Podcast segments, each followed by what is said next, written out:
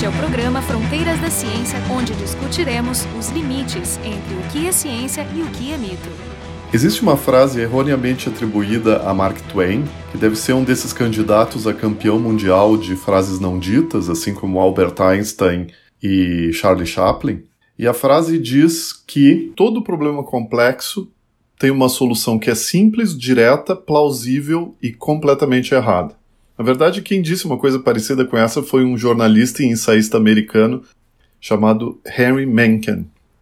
Essa grande solução simples e errada para a pandemia do Covid-19 foi dizer que deveríamos evitar lockdowns e deixar a pandemia seguir o seu curso para que atingisse a, a, chamada imunidade de rebanho. Aí uma grande quantidade de pessoas ficaria imune né, e a epidemia acabaria né, por excesso de imunidade da população. Bom, mas estava errado. A primeira razão era obviamente ética. Já com os primeiros dados lá do começo do ano passado, a gente viu que a mortalidade era muito alta. Então, deixar a epidemia correr solta significa muita gente morrendo. E não seriam só mortes diretas pela, pela doença, mas mortes também indiretas, porque a quantidade seria tão grande de doentes que os sistemas de saúde colapsariam. A gente já viu no primeiro programa a dificuldade que é montar toda uma estrutura para lidar com o Covid. Agora imagina quando o número de doentes fica muito grande, que é o que a gente já falou no programa anterior e a gente vai falar mais nesse programa. Mas então, é um problema ético, né? Onde se pergunta, vale a pena deixar essas pessoas morrerem desse jeito para que mais rapidamente uh, o país né, saia de uma situação de epidemia? Implementar essa solução num país pobre e superpopuloso, como é o nosso caso, seria um genocídio. Também aprendemos que o próprio vírus ele, ele é um vírus mutável. Se a gente deixa a, a, epidemia fora de controle e muitas pessoas contaminadas, aumenta muito a chance de surgir novas variantes do vírus. É o que aconteceu a, a partir do final do ano passado, que apareceram variantes que eram mais mortais, que a, atingiam uh, faixas etárias fora da original, né, que abrangia também pessoas mais jovens, até 50 anos, uh, o de 50 para cima, e essa, essas novas variantes também eram mais infecciosas, elas se espalhavam muito mais rápido. Então, o conhecimento científico da pandemia já nos indicou que a gente não poderia atingir a imunidade de rebanho, porque as novas variantes do vírus passariam a atuar sobre as pessoas que ainda eram imunes às variantes anteriores. Então, na prática, não haveria essa chamada imunidade de rebanho, que é como acontece na gripe, né, do vírus influenza, né? A gente não tem imunidade de rebanho para gripe e a gente precisa renovar vacinas todo ano. Bom, infelizmente o Brasil parece que ainda está trancado nessa solução. É uma solução que não foi aplicada por países nenhum na verdade, a Suécia aplicou essa solução de, de tentar fazer a pandemia correr o seu curso normal, mas não exatamente como está acontecendo no Brasil de forma descontrolada. E a Suécia é um país não populoso, onde a densidade populacional é muito baixa, as pessoas moram naturalmente muito longe um, umas das outras, não tem essas aglomerações que temos aqui no Brasil e não tem a pobreza que tem no Brasil.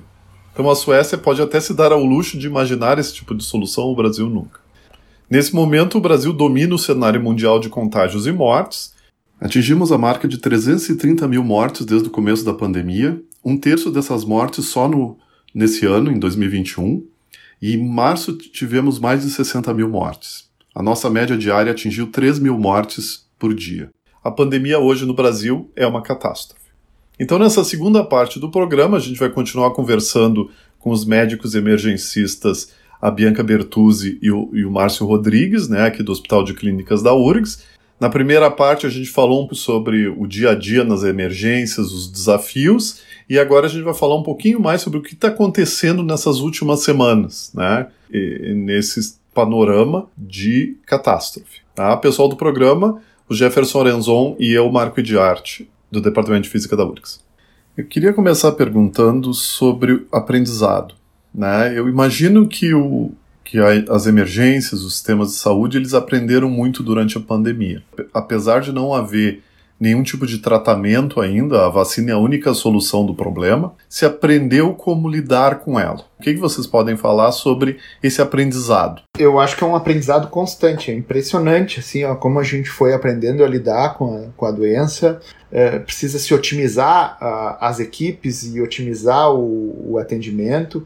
Foi surgindo uma série de, de, de, evidências à medida que a gente uh, foi tratando e essas evidências vão sendo questionadas e vão sendo botadas em prática e ver e observando os resultados e vendo se é possível colocar em prática ou se não é possível né? então uh, quando a gente olha o esforço todo feito pelos hospitais é uma, uma sincronia de coisas para acontecer né? e é uma modificação que aconteceu dentro dos hospitais que é inacreditável sim sabe Uh, a quantidade de pessoas envolvidas hoje no tratamento disso, a quantidade de protocolos que surgiram do tratamento dessa doença, de organização interna, de medicamentos, de funcionamento das, das unidades, né, de como fazer a transferência desses pacientes, de como organizar a rede de, de atendimento da saúde isso é uma coisa que não tem precedente, assim, nunca vi nada parecido. Vocês têm algum tipo de linha direta, assim, onde vocês trocam experiências, assim, entre as emergências dos hospitais?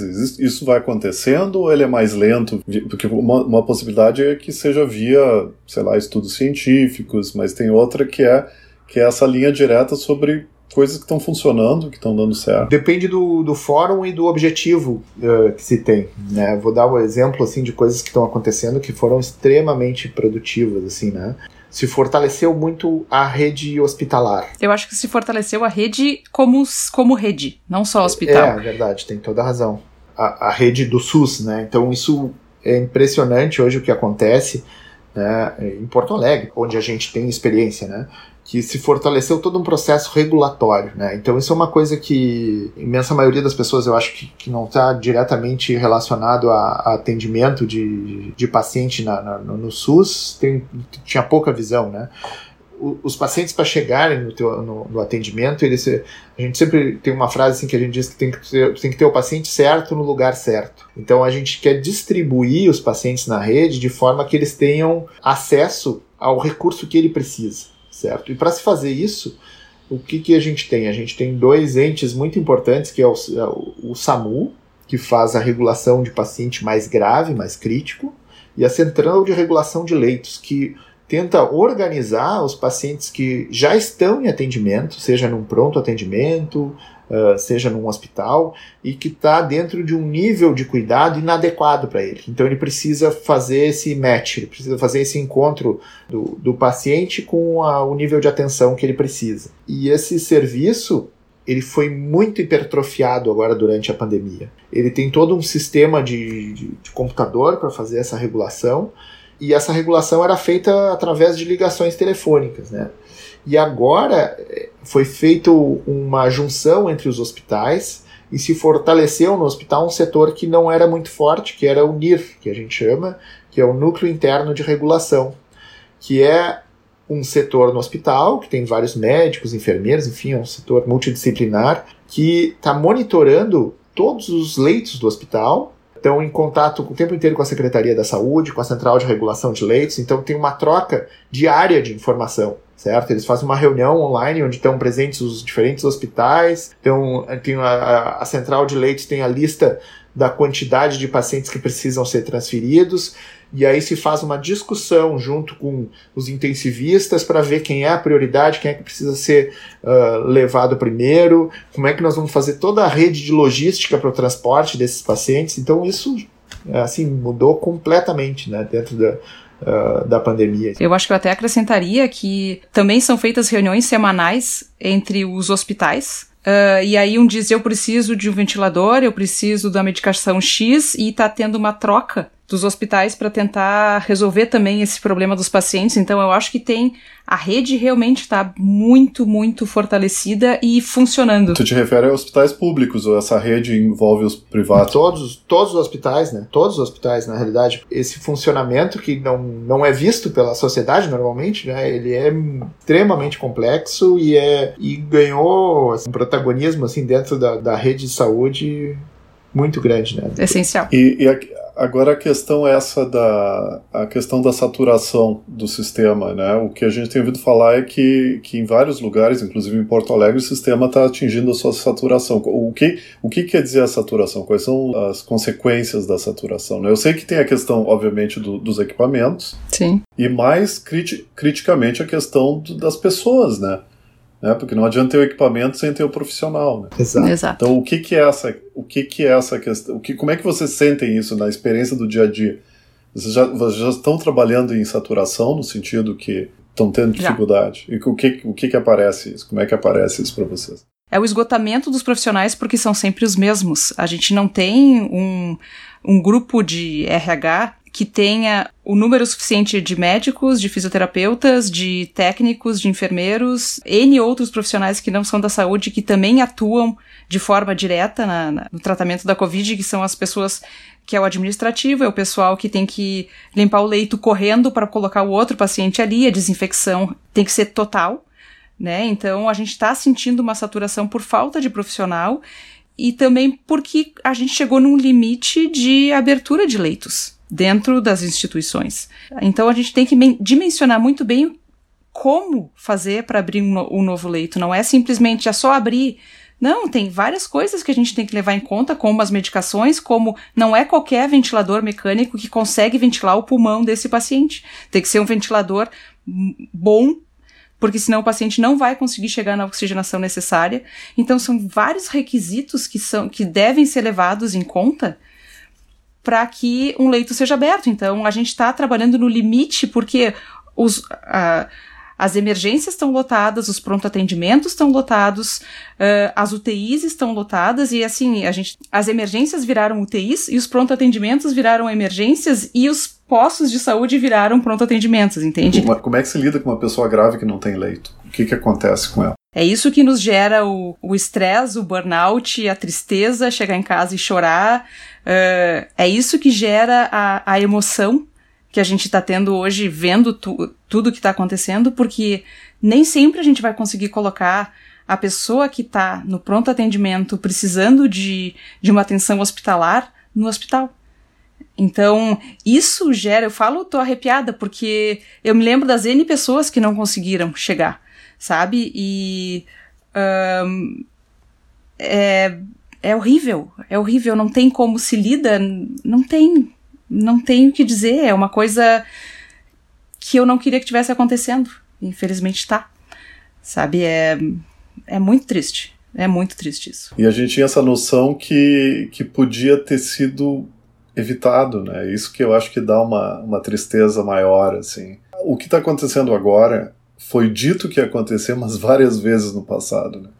Verdade. É aquela coisa que parece que ela vai gastando, né? E as pessoas vão deixando de acreditar. Né? Como demorou para acontecer, a gente até achou que não fosse acontecer, sabe? É muito difícil comunicar, comunicar essas coisas. É... A gente fez vários cálculos ali no começo, né? Então a, a nossa base inicial, a gente pensou muito no, nos dados que vieram ali da Itália, da Lombardia, que foi o primeiro local que a gente viu um, colapso, né? Então a gente usou aquilo para fazer previsões assim da quantidade de leitos de UTI que a gente ia necessitar. O que, que acontece? Porto Alegre é uma cidade que é muito privilegiada, assim, né? Tem muitos hospitais, tem muito leito de enfermaria, né?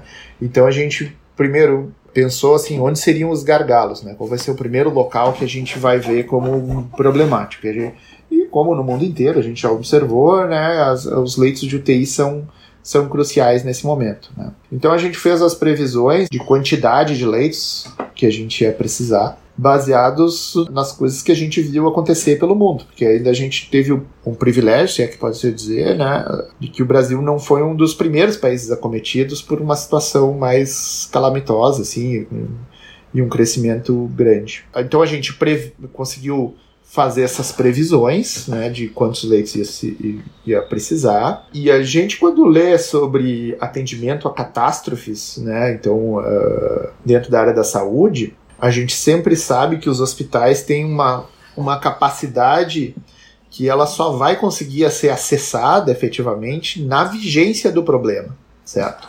Mas que é uma capacidade que o hospital tem né, de utilizar os seus recursos. Então, quando a gente fala de todos os hospitais, todos eles têm um plano de catástrofe. Então, no, no plano de catástrofe, ele é necessário para um hospital, até pensando no incêndio no hospital, o que fazer, onde botar os pacientes. Né? Então, tem uma série de, de situações que se imagina e como é que vai se organizar o hospital para esse tipo de coisa. Só que a gente está falando sempre de catástrofe, de, de uma situação que ela não está dentro do ideal, certo? Não é a mesma coisa de tu estar tá simplesmente com tudo montado e, e preparado para fazer isso. Outra coisa é o ineditismo do que a gente está vendo. Né? Nunca se viu nada parecido para nossa geração. Né? Uma, uma pandemia desse nível né, e desse tipo de gravidade e desse tipo de brevidade a gente não, não, não nunca viveu, né? As pessoas que estão trabalhando hoje nunca viveram. E então a gente sempre, desde o princípio, pensou em quantidade de leitos de UTI. E a gente tinha posto para Porto Alegre 383 leitos uh, de Uma UTI Covid extrema. seria similar ao, ao que a gente viu na Lombardia, né? Esse era o extremo. Esse era o extremo. Isso é o extremo, 300 Seria para a gente atender o, o, similar ao que a gente viu na Lombardia, lá naquele momento, no primeiro pico deles lá. Né? E, no entanto, assim, semana passada a gente bateu 866 pacientes Covid em UTI, né? Então a cidade está com uma quantidade muito maior né, de, de pacientes e a gente sabe que ainda temos uma quantidade de pacientes que estão represados nesses outros setores que não são UTI. É, então, são pacientes que estão na emergência, são pacientes que estão. Nos é, pronto atendimentos. Né, em pronto atendimentos, né, eventualmente pacientes até em casa. Os que nem chegaram a atendimento porque não conseguiram. Esses 800 em UTI não são 800 entubados, né?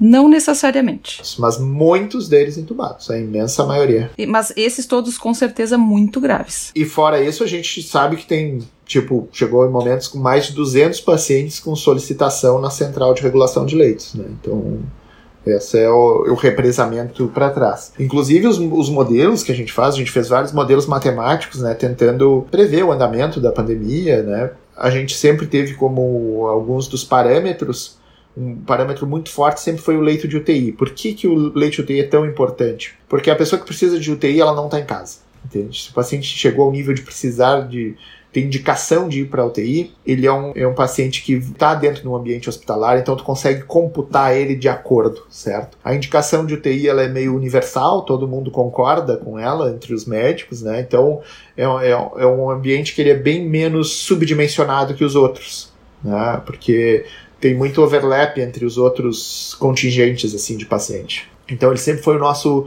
o nosso medidor principal assim, né, dentro da cidade. Quando a gente chega num nível desses, né, de ter muito mais necessidade do que leitos disponíveis, aí entram aquelas questões de quem vai ocupar esses leitos, né? Então, vocês devem ter também desenvolvido todo um, um protocolo, um processo de tomada de decisão, né? Então, uh, quem toma essas, essas decisões, né, em, em que momento, e se essas, essas decisões elas são tomadas só no momento que a pessoa vai para o leito, mas pode ocorrer, por exemplo, da pessoa estar tá no leito e ela ter que ser substituída, uma reavaliação, né, tem se falado nos últimos dias de ortotanásia, né? Então, o, o que, que acontece de fato? Esse é, um, esse é um tema extremamente atual, assim, né? Essa é a nossa discussão diária nos hospitais. E extremamente delicado, né? Só para dar um histórico, assim, normalmente, quando a gente olha para trás, nós emergencistas, a gente tinha um pool lá de pacientes, a gente estava atendendo 8, 10, 12 pacientes, e desses 8, 10, 12 pacientes, olhava 2, 3, talvez fossem de UTI. E o que, que acontece? Dentro das emergências, a gente tem uh, as unidades vermelhas, né, que são unidades que têm determinados suportes de UTI, mas não tem todo o suporte de uma UTI. Né? Uma UTI é uma, uma unidade bem diferente. Né? Mas a gente tem como botar a pessoa em ventilação mecânica, a gente tem como usar drogas vasoativas, tentando subir a pressão das pessoas quando elas estão hipotensas, a gente tem uma série de tratamentos que são similares ao tratamento do paciente de UTI. Só que o nosso, nosso treinamento, inclusive como emergencista, é para atender o momento agudo inicial da doença, certo? Então, como é que funcionava a emergência naturalmente? Eu tenho lá um pool de pacientes, que às vezes varia de 5, 6, 8, 10, que são pacientes de UTI, e a gente fazia, dentro em discussão com os médicos da emergência, a gente conseguia ver claramente qual era o ordenamento, né, por uma série de, de fatores.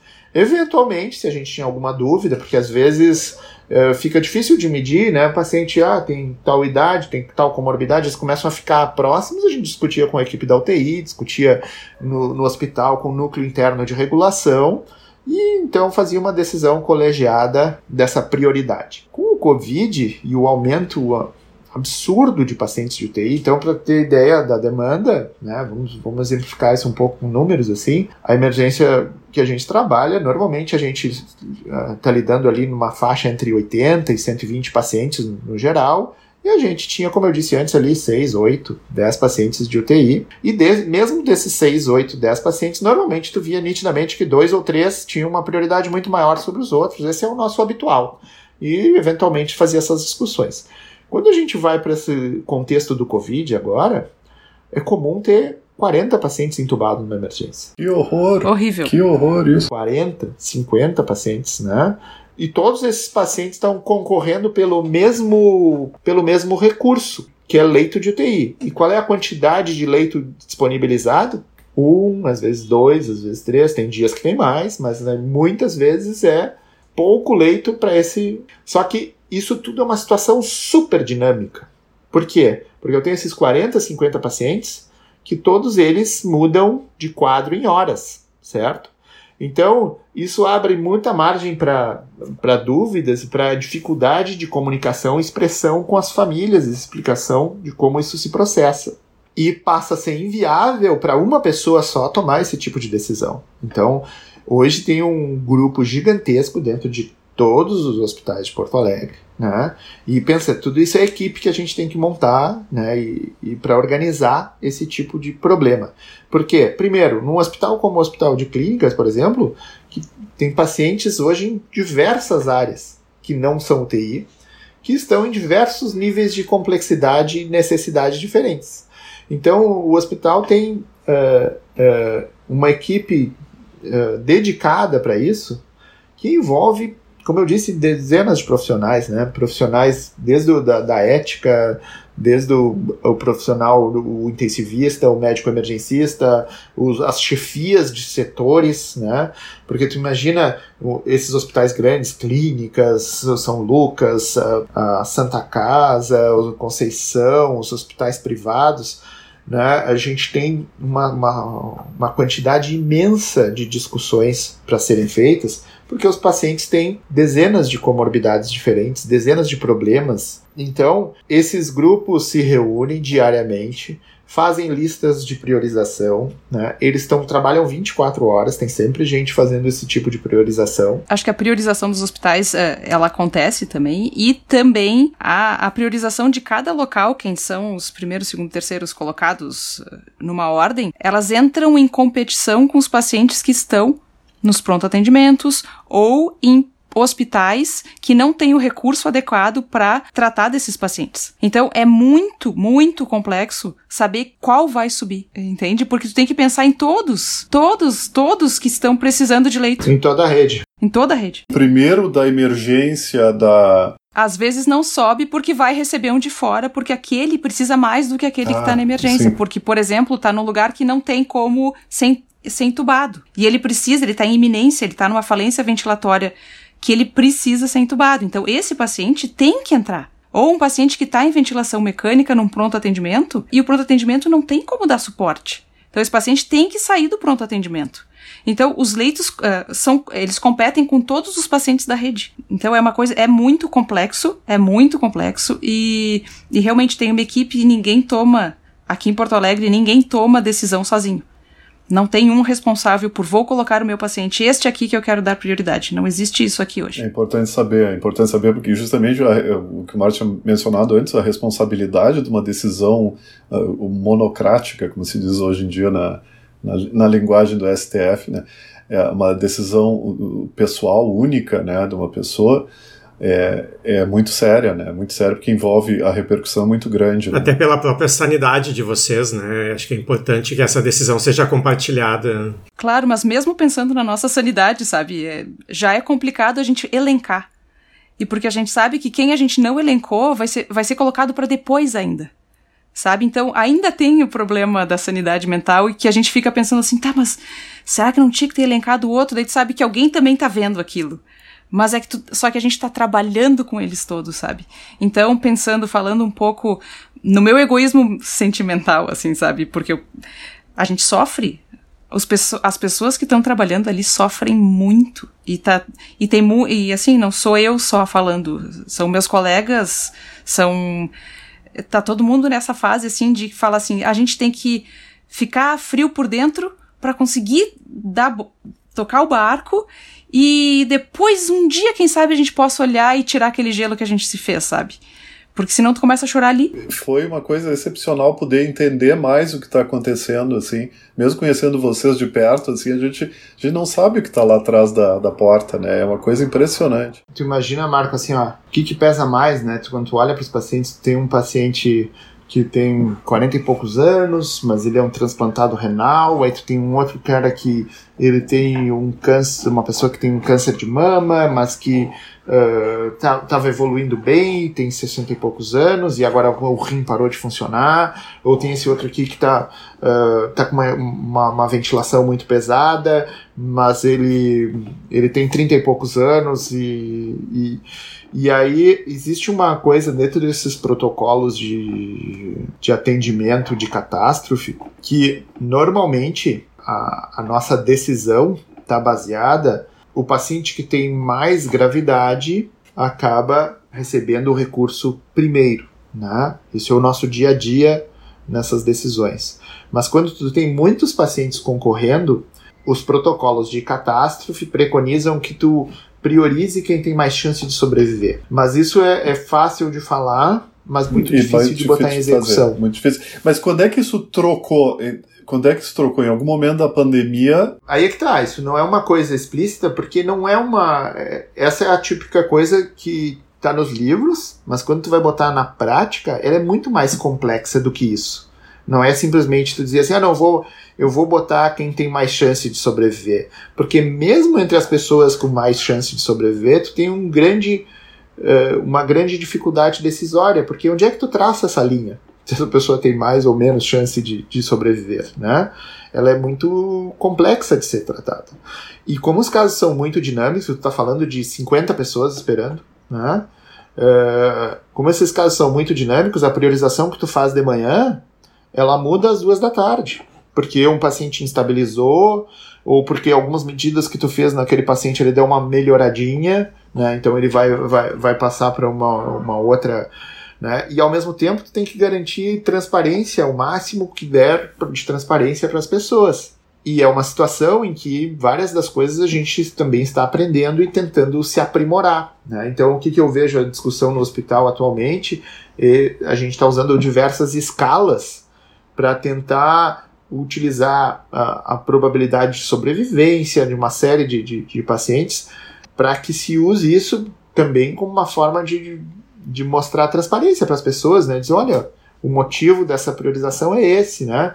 Porque tem toda uma outra esfera que é como é que isso se dá do ponto de vista legal, né? Como é que isso se dá do ponto de vista ético, né? Que é muito complexo de fazer e que tu tem que fazer isso, eu digo, é trocar o, é famosa aquela, né, trocar o, pneu com o carro andando, né, então a gente tem que estar tá, uh, sempre se assegurando que a gente está tentando, uh, que a gente tem uh, a capacidade de tomar a melhor decisão possível naquele momento, né, e essa é sempre uma, o nosso desafio. Tá bom, então, Jeff, alguma coisa a mais? Não, não, eu, bom, a gente poderia continuar conversando aqui mais uma hora. Não, ah, eu agradeço muito a vocês, muito mesmo, eu espero que a gente tenha realmente podido ajudar. Na verdade, nós agradecemos a vocês pelo trabalho que vocês estão fazendo. Né? Vocês sempre foram meus heróis, mas vocês são mais heróis agora. Esse foi o Fronteiras da Ciência, e a gente discutiu sobre as questões envolvendo a, o atendimento de emergência relacionado à pandemia do Covid-19. Os convidados foram a Bianca Bertu Suzy e o, o Márcio Rodrigues, que são médicos emergencistas no Hospital de Clínicas uh, da URGS aqui em Porto Alegre. Pessoal do programa, o Jefferson Renzon e eu, Marco de Arte, da Física da URGS.